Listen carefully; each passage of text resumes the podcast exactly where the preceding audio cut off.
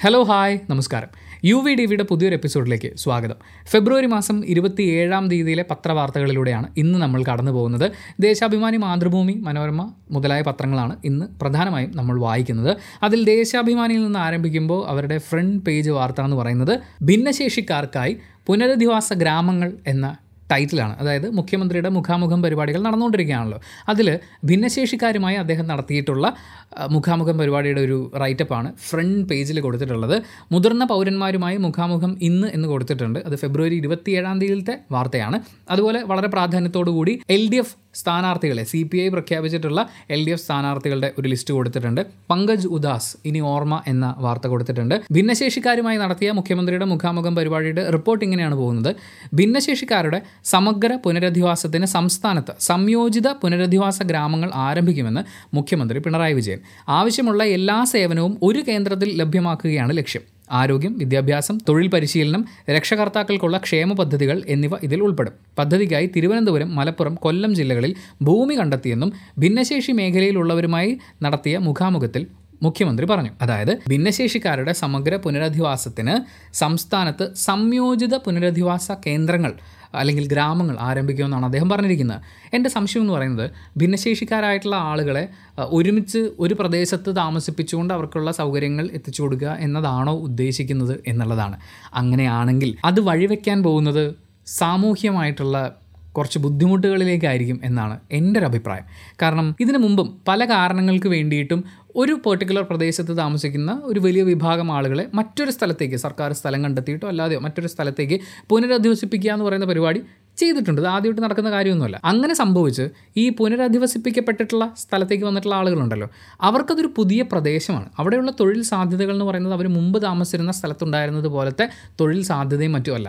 അപ്പോൾ അങ്ങനെ വരുമ്പോൾ പെട്ടെന്ന് അവൈലബിൾ ആയിട്ടുള്ള ജോലി അല്ലെങ്കിൽ ജീവിതം മുന്നോട്ട് പോകണമല്ലോ അപ്പോൾ പെട്ടെന്ന് പൈസ ഉണ്ടാക്കാൻ പറ്റുന്ന മാർഗങ്ങൾ അങ്ങനെയൊക്കെ തിരിയും. അങ്ങനെ പല ആളുകളും പല പ്രദേശങ്ങളും നൊട്ടോറിയസ് ആയി ആ, അറിയപ്പെടുക എന്ന് പറയുന്നൊരു സാഹചര്യം അതിനുള്ള ഉദാഹരണങ്ങൾ നമ്മുടെ മുന്നിൽ തന്നെയുണ്ട്. എന്റെ അഭിപ്രായത്തിൽ ആളുകളെയൊക്കെ കൊണ്ടുവന്ന് ഒരു പെർട്ടിക്കുലർ കണ്ടീഷനിലൂടെ പോകുന്ന കുറേ ആളുകളെയൊക്കെ കൊണ്ടുവന്ന് ഒരു പ്രദേശത്ത് താമസിപ്പിച്ച് അവർക്ക് പ്രൊവൈഡ് ചെയ്യുക എന്ന് പറയുന്നത് അത് അവരുടെ കൂടി ബാക്കിയുള്ള ആളുകളുമായി സോഷ്യലൈസ് ചെയ്യാനുള്ള അവസരങ്ങൾ നിഷേധിക്കപ്പെടുന്നത് പോലെയല്ലേ? മാത്രമല്ല ഒരു കുടുംബത്തിലെ എല്ലാവരും ഭിന്നശേഷിക്കാർ എന്ന് പറയുന്നത് പോലെ അല്ലല്ലോ അപ്പോൾ ആ വീട്ടിൽ ബാക്കിയുള്ള ആളുകളുമുണ്ട് അപ്പോൾ മറ്റൊരു പ്രദേശത്തേക്ക് മാറ്റുക എന്ന് പറയുമ്പോൾ സ്വാഭാവികമായി ഈ പറഞ്ഞിട്ടുള്ള പ്രശ്നങ്ങൾ അവർ അനുഭവിക്കേണ്ടി വരും. അപ്പോൾ അങ്ങനെ ഒരു ഭിന്നശേഷിക്കാർക്ക് വേണ്ടിയുള്ള ഗ്രാമം എന്നൊക്കെ പറയുന്ന പദ്ധതി അത് തീർച്ചയായും ഒരു ഒരു ഡിസാസ്റ്റർ ആകുമോ എന്നൊരു ഭയം എനിക്കുണ്ട്. പിന്നെ അതല്ലല്ലോ ശരി. കേരളത്തിൽ എവിടെയും ഭിന്നശേഷിക്കാർക്ക് അവർക്ക് ജീവിക്കാൻ പറ്റുന്ന അവർക്ക് തൊഴിൽ കണ്ടെത്താൻ പറ്റുന്ന അവരുടെ സഞ്ചാര സ്വാതന്ത്ര്യത്തിന് ചേരുന്ന ആ രീതിയിലുള്ള മാറ്റങ്ങൾ ഉണ്ടാക്കുക എന്നുള്ളതല്ലേ പ്രധാനം. നൂറ്റി എഴുപത് വെബ്സൈറ്റുകൾ ഇതിനകം ഭിന്നശേഷി സൗഹൃദമാക്കി.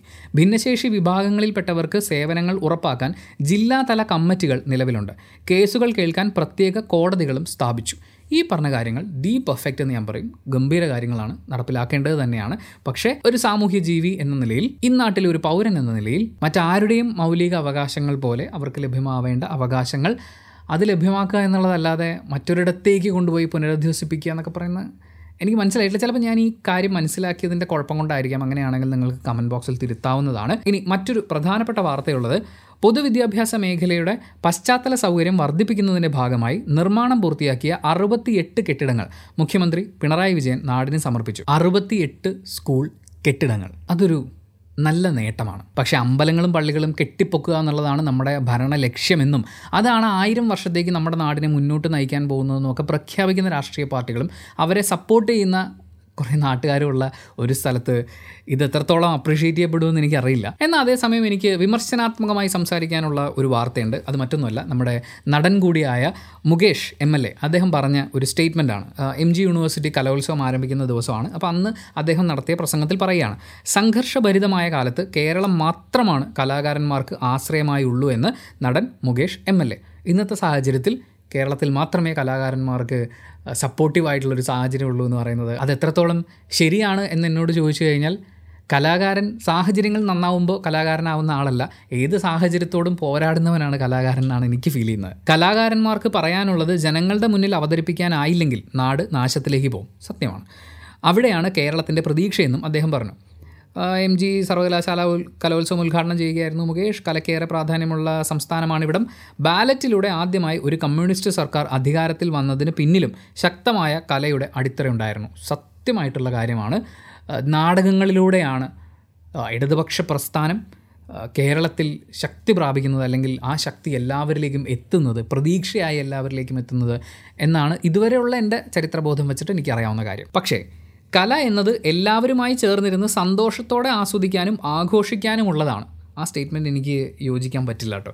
കാരണം കല എന്ന് പറയുന്നത് എല്ലാമാണ്. സന്തോഷത്തോടെ ആഘോഷിക്കുക എന്നുള്ളത് മാത്രമല്ല മറ്റുള്ളവന്റെ വേദനയെ നമ്മളിലേക്ക് എത്തിക്കുക എന്നുള്ളതും അത് മനസ്സിലാക്കിക്കാനും ഉൾക്കൊള്ളാനും പറ്റുന്ന ഒരു ഓഡിയൻസായി നമ്മൾ ഇരിക്കുക എന്നുള്ളത് ഒരു പ്രേക്ഷകൻ എന്ന നിലയിൽ നമ്മുടെ ഒരു ഉത്തരവാദിത്തം കൂടിയാണ്. അപ്പം അങ്ങനെയുള്ളതാണ് കല. ആഘോഷിക്കാനും സന്തോഷിക്കാനും മാത്രമുള്ളതാണ് കല എന്നൊക്കെ പറയുന്നത്. അതെനിക്ക് അത്ര യോജിക്കാൻ പറ്റുന്ന ഒരു സ്റ്റേറ്റ്മെന്റ് അല്ല. കലോത്സവത്തിൽ പങ്കെടുത്ത് സമ്മാനം വാങ്ങുന്നവർക്ക് മാത്രമല്ല ആത്മാർത്ഥമായി കലയെ കാണുന്നവർക്കും കലാജീവിതം ഉണ്ടാകുമെന്ന് അദ്ദേഹം പറഞ്ഞു. അതെനിക്ക് നല്ലൊരു സെന്റൻസ് ആയിട്ട് തോന്നി. കാര്യം ഇവിടെ സമ്മാനം കിട്ടാതെ പോകുന്ന ആളുകൾക്ക് ഉണ്ടാകുന്ന ഒരു മനോവിഷമവും കാര്യങ്ങളൊക്കെ ഉണ്ട്. എന്തോ തീർന്നു പോയി എന്നാണ് പലപ്പോഴും സമ്മാനം കിട്ടാതെ വരുമ്പോൾ പലരും ചിന്തിക്കാറുള്ളത്. അങ്ങനെയല്ല ചിന്തിക്കേണ്ടത്. കലയെ ആത്മാർത്ഥമായി സ്നേഹിക്കുക എന്നുള്ളതാണ് കലാജീവിതം നിങ്ങൾക്ക് ഉറപ്പ് തരാനുള്ള അല്ലെങ്കിൽ ഉറപ്പായി കിട്ടാനുള്ള ഒരു ഒരു മാർഗം എന്ന് പറയുന്നത്. പിന്നെ എം ജി കലോത്സവത്തിൽ ഭരതനാട്യം ഒന്നാം സ്ഥാനം കിട്ടിയത് ട്രാൻസ് ദമ്പതികളിലെ ഒരാളായിട്ടുള്ള സിയയ്ക്കാണ് എന്ന് പറയുന്നത് ദേശാഭിമാനി വളരെ പ്രാധാന്യത്തോടെ ഒരു വാർത്തയായി കൊടുത്തിട്ടുണ്ട്. എനിക്കതൊരു പോസിറ്റീവ് വാർത്തയായിട്ടാണ് ഫീൽ ചെയ്തത്. ഇന്ത്യയിൽ ഒരു ട്രാൻസ്മാൻ ഗർഭം ധരിക്കുന്ന ആദ്യ സംഭവമായിരുന്നു ഇവരുടേത്. പുരുഷനായി ജനിച്ച് സ്ത്രീയായി മാറിയ സിയയും സ്ത്രീയായി ജനിച്ച് പുരുഷനായി മാറിയ സഹദും നാല് വർഷമായി ഒന്നിച്ചു 響の。സ്ത്രീയിൽ നിന്ന് പുരുഷനിലേക്കുള്ള പരിവർത്തന പ്രക്രിയക്കിടയിലാണ് സഹദ് കുഞ്ഞിനെ ഗർഭം ധരിച്ചത്. സഹദിന്റെ സ്ഥലങ്ങൾ നീക്കം ചെയ്തെങ്കിലും ഗർഭപാത്രം ഗർഭപാത്രമുള്ളതിനാലാണ് കുഞ്ഞിന് ജന്മം നൽകാൻ സാധിച്ചത്. സിയയ്ക്കാണ് ഒന്നാം സ്ഥാനം കിട്ടിയത് ഒരു കലോത്സവ വേദിയിൽ. അതൊരു നല്ല വാർത്തയാണ്. ജനങ്ങളിലേക്ക് എത്തേണ്ട വാർത്തയാണ്. അതേ പ്രാധാന്യത്തോടെ ദേശാഭിമാനി അത് അവതരിപ്പിച്ചിട്ടുണ്ട്. ഇനി അങ്ങോട്ടുള്ള ദിവസങ്ങളിൽ നമ്മൾ കൂടുതലും കാണാൻ പോകുന്നത് ഓരോ സ്ഥലങ്ങളിലെയും സ്ഥാനാർത്ഥികൾ. പത്രങ്ങളുടെ ഒരു രാഷ്ട്രീയ ചായവും കൂടി കണക്കിലെടുത്തിട്ടാണ് സ്ഥാനാർത്ഥികൾ അവർ ചെയ്തിട്ടുള്ള കാര്യങ്ങൾ അവരിനി ചെയ്യാൻ പോകുന്ന കാര്യങ്ങൾ അങ്ങനെയുള്ളതൊക്കെ ആയിരിക്കും. പിന്നെ നമ്മുടെ മോട്ടോർ വാഹന വകുപ്പ് ഒരു നാടകവുമായി മുന്നോട്ട് വന്നിരിക്കുകയാണ്. നാടകം എത്രത്തോളം സക്സസ് ആവും എന്ന് എനിക്കറിയില്ല നാടകം കളിച്ച് അതിൽ എന്ത് മാറ്റം ഉണ്ടാവുമെന്നും എനിക്കറിയില്ല.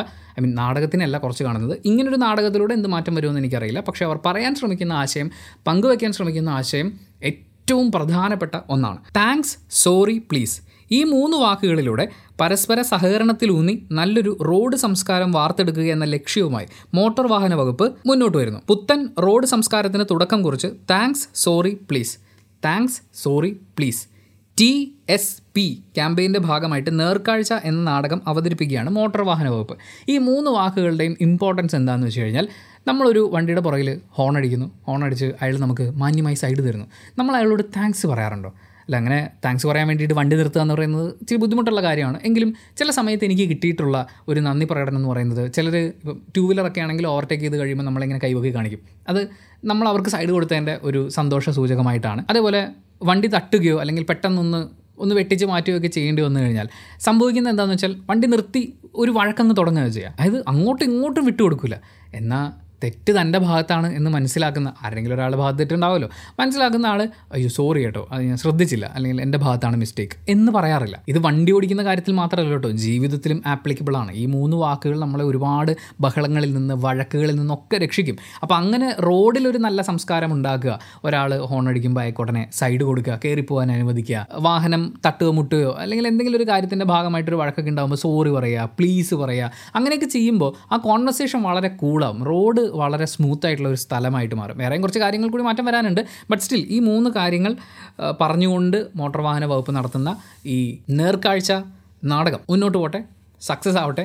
നാടകം കണ്ടില്ലെങ്കിലും ഈ മൂന്ന് കാര്യങ്ങൾ ഓർത്തിരിക്കുക. പിന്നെ നമ്മൾ ദേശാഭിമാനിയുടെ ഫ്രണ്ട് പേജിൽ കണ്ട വാർത്ത. അറുപത്തെട്ടോളം സ്കൂൾ കെട്ടിടങ്ങൾ മുഖ്യമന്ത്രി ഉദ്ഘാടനം ചെയ്തു എന്ന് പറയുന്ന വാർത്തയുടെ ഒരു ഒരു ഡീറ്റെയിൽഡ് കുറിപ്പ് ലാസ്റ്റ് പേജിൽ ദേശാഭിമാനി കൊടുത്തിട്ടുണ്ട്. അതിൽ മുഖ്യമന്ത്രിയുടെ ചില വാക്കുകൾ കോട്ട് ചെയ്തിട്ടുണ്ട്. കാലാനുസൃതമായി കാലത്തിനനുസരിച്ച് പരിഷ്കരണവും അറിവും നേടണമെന്ന് മുഖ്യമന്ത്രി പിണറായി വിജയൻ. ഇന്നത്തെ കുട്ടികൾ വലിയ തോതിൽ അറിവ് സ്വായത്തമാക്കുന്നവരാണ്. അതുവഴിയുള്ള അഭിപ്രായ പ്രകടനങ്ങളും സംശയങ്ങളും തീർക്കേണ്ട കടമ അധ്യാപകർക്കാണ്. അതിനാൽ കാലാനുസൃതമായി കാര്യങ്ങൾ മനസ്സിലാക്കി അറിവ് നേടാൻ അധ്യാപകർ ശ്രദ്ധിക്കണമെന്ന് മുഖ്യമന്ത്രി പറഞ്ഞു. സംസ്ഥാനത്തെ നിർമ്മാണം പൂർത്തിയാക്കിയ അറുപത്തെട്ട് സ്കൂൾ കെട്ടിടത്തിന്റെ ഉദ്ഘാടനവും മുപ്പത്തിമൂന്ന് സ്കൂൾ കെട്ടിടത്തിന്റെ കല്ലിടൽ ചടങ്ങും നിർവഹിക്കുകയായിരുന്നു മുഖ്യമന്ത്രി. ഈ പറഞ്ഞ സെന്റൻസ് ആ സ്റ്റേറ്റ്മെന്റ് വളരെ ഇമ്പോർട്ടന്റ് ആണ്. കുട്ടികൾ നമ്മളൊക്കെ വിചാരിക്കുന്നതിന് അപ്പുറത്തേക്ക് അറിവ് സമ്പാദിക്കുന്ന അവർക്ക് അതിനുള്ള ടൂൾസ് ഉണ്ട്. അത് ഗംഭീരമായിട്ട് ഉപയോഗിക്കാൻ അവർക്കറിയാം. അപ്പോൾ അവരത് അങ്ങനെ ചെയ്ത് മുന്നോട്ട് പോകുമ്പോൾ ആ കുട്ടികൾക്ക് അറിവ് പകർന്നു കൊടുക്കുക അല്ലെങ്കിൽ അവരെ നേർവഴിക്ക് നടത്തുക എന്ന് പറയുമ്പോൾ ആ രീതിയിൽ മുന്നോട്ട് പോകാൻ കഴിവുള്ള ഒരാളായി അധ്യാപകൻ മാറിയിരിക്കണം. കഴിഞ്ഞ ദിവസം കോഴിക്കോട് ഒരു ഇവന്റിന്റെ ഭാഗമായിട്ട് സംസാരിക്കുമ്പോൾ എന്നോടൊപ്പം സ്റ്റേജിലുണ്ടായിരുന്ന ഒരാൾ പറഞ്ഞ ഏറ്റവും വാലിഡ് ആയിട്ടുള്ള പോയിന്റും അതാണ്. മുന്നിലിരിക്കുന്ന കുട്ടിയെ മനസ്സിലാക്കാൻ അധ്യാപകർക്ക് സാധിക്കുക എന്നുള്ളതാണ് ഏറ്റവും വലിയ വെല്ലുവിളി. കാരണം ഇന്നും ചില അധ്യാപകർക്ക് പരാഗണം പഠിപ്പിച്ചു കൊടുക്കണമെങ്കിൽ ചെമ്പരത്തിയുടെ പകുതിയുള്ള ആ ഫോട്ടോ ചോക്കൊക്കെ വെച്ച് കുത്തിയിരുന്ന് വരച്ച് ഒക്കെ കംപ്ലീറ്റ് ആക്കണം.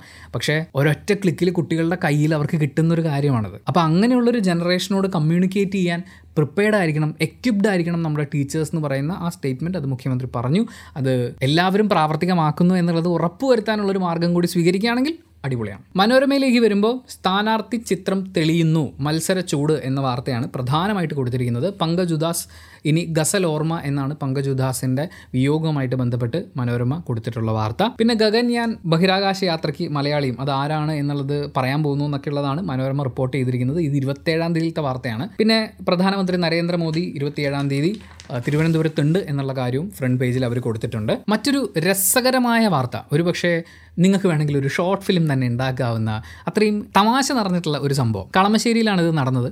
പണി നടക്കുന്ന ഒരു കെട്ടിടത്തിലേക്ക് ഒരാൾ നല്ല പാന്റ് ഷർട്ടും ഒക്കെ ഇട്ടിട്ട് കണ്ടാൽ മാന്യനെന്ന് ധരിക്കുന്ന ആ വേഷം ധരിച്ച് അകത്തേക്ക് വരുന്നു. അപ്പോൾ പണിക്കാരെന്താ വിചാരിച്ചിട്ടുണ്ടാവുക? ഇത് കെട്ടിടം പണിയുടെ ആരെങ്കിലും ഉദ്യോഗസ്ഥരോ എന്തെങ്കിലും സംഭവങ്ങളൊക്കെ ആയിരിക്കും എന്നാണ്. പക്ഷേ ഈ അടിപൊളി ഡ്രസ്സൊക്കെ ഇട്ടിട്ട് വന്നിട്ടുള്ള മനുഷ്യൻ പണിക്കാരുടെ ഡ്രസ്സിനകത്തുനിന്ന് പൈസ എടുക്കുന്നത് കണ്ടു കഴിഞ്ഞപ്പോൾ പണിക്കാർ പിടിച്ചു നിർത്തി അതിഥി തൊഴിലാളികളാണ്. അവർ ചെയ്തത് തൊട്ടടുത്തുണ്ടായിരുന്ന ഒരാളെ വിളിച്ചു വരുത്തി. അങ്ങനെ മലയാളികളും കൂടി ആയപ്പോൾ കള്ളൻ സെന്റിമെന്റ്സ് അടിച്ചു. ഞാൻ ആകെ പൊളിഞ്ഞ് പാളീസായി പോയ ഒരു കോൺട്രാക്ടറാണ് ആദ്യമായിട്ട് ചെയ്യുന്നതാണ്.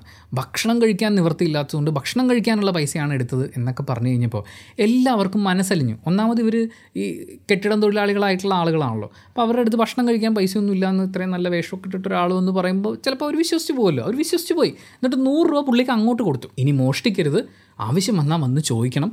ഞങ്ങൾ ഇതുപോലെ ഇടയ്ക്ക് പൈസയൊക്കെ തന്ന് സഹായിക്കാമെന്ന് പറഞ്ഞിട്ട് ഈ പുള്ളിനെ പറഞ്ഞു വിട്ടു കള്ളനാണെങ്കിൽ കരഞ്ഞ് സെന്റിയൊക്കെ അടിച്ച് സ്കൂട്ടറിലാണ് വന്നത്. പുള്ളി സ്കൂട്ടർ എടുത്ത് പോവുകയും ചെയ്തു. പക്ഷേ ഈ നാട്ടുകാരിൽ ഒരാൾ ഈ പുള്ളിയുടെ ഫോട്ടോ എടുത്തിട്ടുണ്ടായിരുന്നു. പുള്ളിക്ക് ഇത് വിശ്വാസം വന്നില്ല. എന്നിട്ട് നേരെ പോലീസ് സ്റ്റേഷനിലേക്ക് അയച്ചെടുത്തു ഇത് ആരാണെന്ന് അറിയുമെന്ന് ചോദിച്ചിട്ട്. അപ്പോഴാണ് അറിഞ്ഞത് ദി പുള്ളി ഒരു സ്ഥിരം മോഷ്ടാവാണ് എന്നുള്ളത്. എന്തായാലേ ഒരു കള്ളനെ കയ്യോടെ പിടിച്ച് പോലീസിൽ ഏൽപ്പിക്കുന്നതിന് മുമ്പ് അയാൾ പറഞ്ഞ കഥനെ കഥയും കേട്ട് കയ്യിരുന്ന കാശ് അങ്ങോട്ട് കൊടുത്ത് അയാൾ രക്ഷപ്പെട്ട് പോവുകയും ചെയ്ത്. എന്തായാലും മൊത്തത്തിൽ അയാളൊരു പഠിച്ച കള്ളനാണ് എന്നുള്ളത് തെളിയിച്ചു. കക്ക മാത്രം പഠിച്ചാൽ പോരല്ലോ. നിൽക്കാനും കൂടി പഠിക്കണ്ടേ? ഞാൻ ആലോചിക്കുന്നത് ഈ നോട്ടും വാങ്ങിച്ചുകൊണ്ട് കരഞ്ഞുകൊണ്ട് മുന്നോട്ട് പോയ കള്ളനില്ലേ? മറ്റേ സ്കൂട്ടർ കയറി അവിടെ നിന്ന് രക്ഷപ്പെട്ടു പോയ പുള്ളി നമ്മുടെ കൊച്ചിൻ ഹനീഫ പാടിയ പാട്ട് പാടിയിട്ടുണ്ടാവില്ലേ പഞ്ചാബി ഹൗസിൽ മറ്റൊരു വാർത്ത മനോരമ റിപ്പോർട്ട് ചെയ്തിരിക്കുന്നത് ഇങ്ങനെയാണ്. നെഞ്ചിൽ കൈവച്ച് പറയുന്നു ചോദിച്ചത് മര്യാദ വേണ്ടേ എന്നാണെന്ന് കെ സുധാകരൻ. സംഭവം മനസ്സിലായിട്ടുണ്ടാവുമല്ലോ. ഒരു പത്രസമ്മേളനം തുടങ്ങാൻ പോവുകയാണ് മൈക്കെല്ലാം ഫ്രണ്ടിലിരിക്കുകയാണ് ക്യാമറയൊക്കെ റെക്കോർഡിംഗ് ഓണാക്കി വെച്ചിരിക്കുകയായിരുന്നു. അപ്പോൾ ഈ പരിപാടിയിൽ പങ്കെടുക്കേണ്ടിയിരുന്ന വി ഡി സതീശൻ. അദ്ദേഹം പറഞ്ഞ സമയത്ത് എത്തിയിട്ടില്ല. ലേറ്റായി. അപ്പോൾ കെ സുധാകരൻ അതിൽ മനം നൊന്നുകൊണ്ട് എന്തോ പറഞ്ഞു. മയിൽ തുടങ്ങുന്നൊരു വാക്ക് പറഞ്ഞു എന്നുള്ളതാണ് ബഹുഭൂരിപക്ഷം ആളുകളും കേട്ടത്. സതീശൻ സാറാണെങ്കിലും അത് പുള്ളി വിളിച്ചോട്ടെ ഞങ്ങൾ തമ്മിൽ അങ്ങനെ വിളിക്കാനുള്ളൊരു സ്വാതന്ത്ര്യം ഉണ്ടെന്നൊക്കെ പറയുകയും ചെയ്തു. പക്ഷെ അത് കഴിഞ്ഞപ്പോൾ സുധാരൻ സാറ് പറയുന്നത് ഞാൻ മര്യാദ വേണ്ടേ എന്ന് ചോദിക്കാൻ വന്നതാണ്. അത്രയും ഭാഗം മാത്രം കേൾപ്പിച്ച് അത് എനിക്ക് ചീത്തപ്പേരുണ്ടാക്കിയതാണ് എന്നൊക്കെയാണ് പറഞ്ഞത്. ഞാൻ ആ പത്രസമ്മേളനത്തിന്റെ വീഡിയോ ക്ലിപ്പ് ഒരുപാട് വട്ടം നോക്കി കേട്ടോ. ഈ മര്യാദ എന്നുള്ള വാക്കിന്റെ ആദ്യത്തെ അക്ഷരം മൈ എന്നാവുന്നത് എങ്ങനെയാണെന്ന് എനിക്ക് മനസ്സിലായിട്ടില്ല. ഇനി മര്യാദ വേണ്ടേന്ന് ചോദിക്കുമ്പോൾ മൈക്ക് മൈക്ക് എന്ന് അടുത്തിരുന്ന ആൾ പറഞ്ഞതും അതെന്തിനാണ് എന്നും എനിക്ക് മനസ്സിലായില്ല. എനിവേ അത് നിങ്ങൾ ശ്രദ്ധിച്ചാലും ഇല്ലെങ്കിലും ശ്രദ്ധിക്കേണ്ട വളരെ പ്രധാനപ്പെട്ട ഒരു പുതിയ സൈബർ തട്ടിപ്പ് ഇറങ്ങിയിട്ടുണ്ട്. വടക്കൻ ജില്ലകളെ കേന്ദ്രീകരിച്ചാണ് ഈ തട്ടിപ്പ് ഇപ്പോൾ സ്ട്രോങ് ആയി നടക്കുന്നതെന്നാണ് മനോരമ റിപ്പോർട്ട് ചെയ്തിരിക്കുന്നത്. സംഭവം ഇങ്ങനെയാണ്. സ്ത്രീകൾക്ക് ഒരു വാട്സപ്പ് കോൾ വരുന്നു.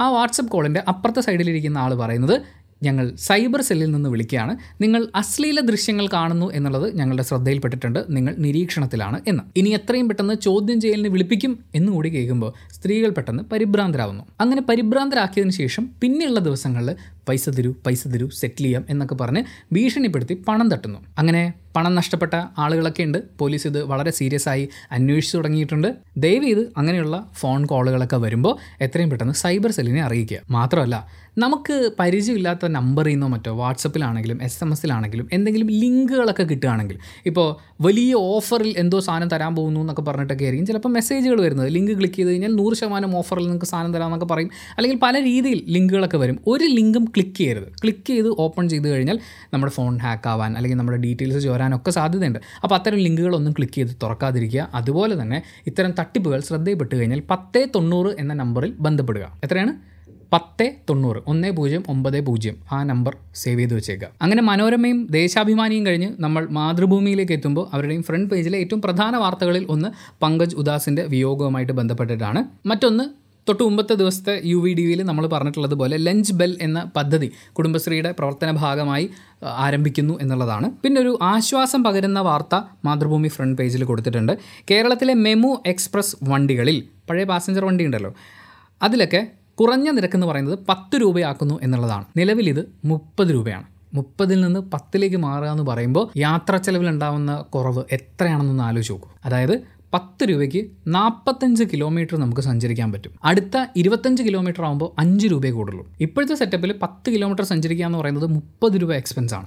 ബസ്സിലാണെങ്കിൽ പതിനെട്ട് രൂപ കൊടുക്കണം. പക്ഷേ പുതിയ നിരക്കിലേക്ക് വരുമ്പോൾ ട്രെയിൻ യാത്ര എന്ന് പറയുന്നത് വളരെ വലിയൊരു ആശ്വാസമാണ്. പിന്നെ കഴിഞ്ഞ പല ദിവസങ്ങളിലും സംഭവിച്ചിട്ടുള്ളതുപോലെ കേന്ദ്ര സർക്കാരിന്റെ നിലപാടിനെതിരെ സുപ്രീം കോടതിയുടെ റിയാക്ഷൻ ഇത് പുതിയ സംഭവം എന്താണെന്ന് വെച്ച് കഴിഞ്ഞാൽ മാതൃഭൂമി റിപ്പോർട്ട് ചെയ്യുന്നത് കേന്ദ്ര സർക്കാരിന് നാരി ഷോക്ക് എന്നാണ്. തീര സംരക്ഷണ സേനയിൽ ഷോർട്ട് സർവീസ് കമ്മീഷനിലുള്ള വനിതകൾക്ക് സ്ഥിരം കമ്മീഷൻ പദവി നൽകാൻ പ്രായോഗിക ബുദ്ധിമുട്ടുകൾ ചൂണ്ടിക്കാട്ടിയ കേന്ദ്ര സർക്കാരിനെ രൂക്ഷമായി വിമർശിച്ച് സുപ്രീം കോടതി സർക്കാർ അതിന് തയ്യാറായില്ലെങ്കിൽ തങ്ങൾക്കത് ചെയ്യേണ്ടി വരുമെന്നും chief justice D Y Chandrachud അധ്യക്ഷനായ ബെഞ്ച് മുന്നറിയിപ്പ് നൽകി. വനിതകൾക്ക് സ്ഥിരം കമ്മീഷൻ പദവി നൽകുന്നതിൽ ചില പ്രായോഗിക ബുദ്ധിമുട്ടുകൾ ഉണ്ടെന്ന് കേന്ദ്രത്തിനായി അറ്റോർണി ജനറൽ ആർ വെങ്കിട്ടരമണി അറിയിച്ചു. എന്നാൽ സർക്കാരിന്റെ പ്രായോഗികതാവാദമൊന്നും രണ്ടായിരത്തി ഇരുപത്തിനാലിൽ വിലപ്പോവില്ല വനിതകളെ മാറ്റി നിർത്താനാവില്ല എന്നാണ് സുപ്രീം കോടതി പറഞ്ഞത്. ഇതിലെ സംഭവം എന്താണെന്ന് വെച്ചാൽ ഈ ഷോർട്ട് സർവീസ് കമ്മീഷനിലുള്ള വനിതകൾക്ക് പത്ത് വർഷമാണ് സർവീസ് കാലാവധി ഉള്ളത് നാല് വർഷം വരെ നീട്ടി കൊടുക്കാറുമുണ്ട് ഇത് പ്രകാരം മാക്സിമം ലെഫ്റ്റനന്റ് കേണൽ എന്ന് പറയുന്ന പദവി വരെയാണ് ഇവർക്ക് എത്താൻ പറ്റുക. അപ്പോഴേക്കും കാലാവധി കഴിയുമല്ലോ. പക്ഷേ സുപ്രീം കോടതിയുടെ വിധി വന്നതോടെ പുരുഷന്മാർക്ക് തുല്യമായി സ്ത്രീകൾക്കും ഏത് പദവി വരെയും ഉയരാം എന്നുള്ളതാണ്. എന്തായാലും വളരെയധികം പ്രാധാന്യമുള്ള കാലിക പ്രസക്തിയുള്ള ഒരുപക്ഷെ ചരിത്ര പ്രാധാന്യമുണ്ട് എന്ന് വരെ വേണമെങ്കിൽ നമുക്ക് പറയാവുന്ന ഒരു ഒരു സ്റ്റേറ്റ്മെന്റ് ആണ് സുപ്രീം കോടതിയുടെ ഭാഗത്തു നിന്ന് വന്നത്. ആൻഡ് അത്രയുമാണ് ഇരുപത്തിയേഴാം തീയതിയിലത്തെ പത്രങ്ങളിലൂടെ കടന്നു പോകുമ്പോൾ നമുക്ക് പ്രധാനമായിട്ടും പറയാനുള്ളത്. അടുത്ത വീഡിയോയിൽ കാണാം. Thank you so much for watching this video video ഇഷ്ടപ്പെട്ടാൽ ലൈക്ക് ചെയ്യുക കമന്റ് ചെയ്യുക ഷെയർ ചെയ്യുക സബ്സ്ക്രൈബ് ചെയ്യുക.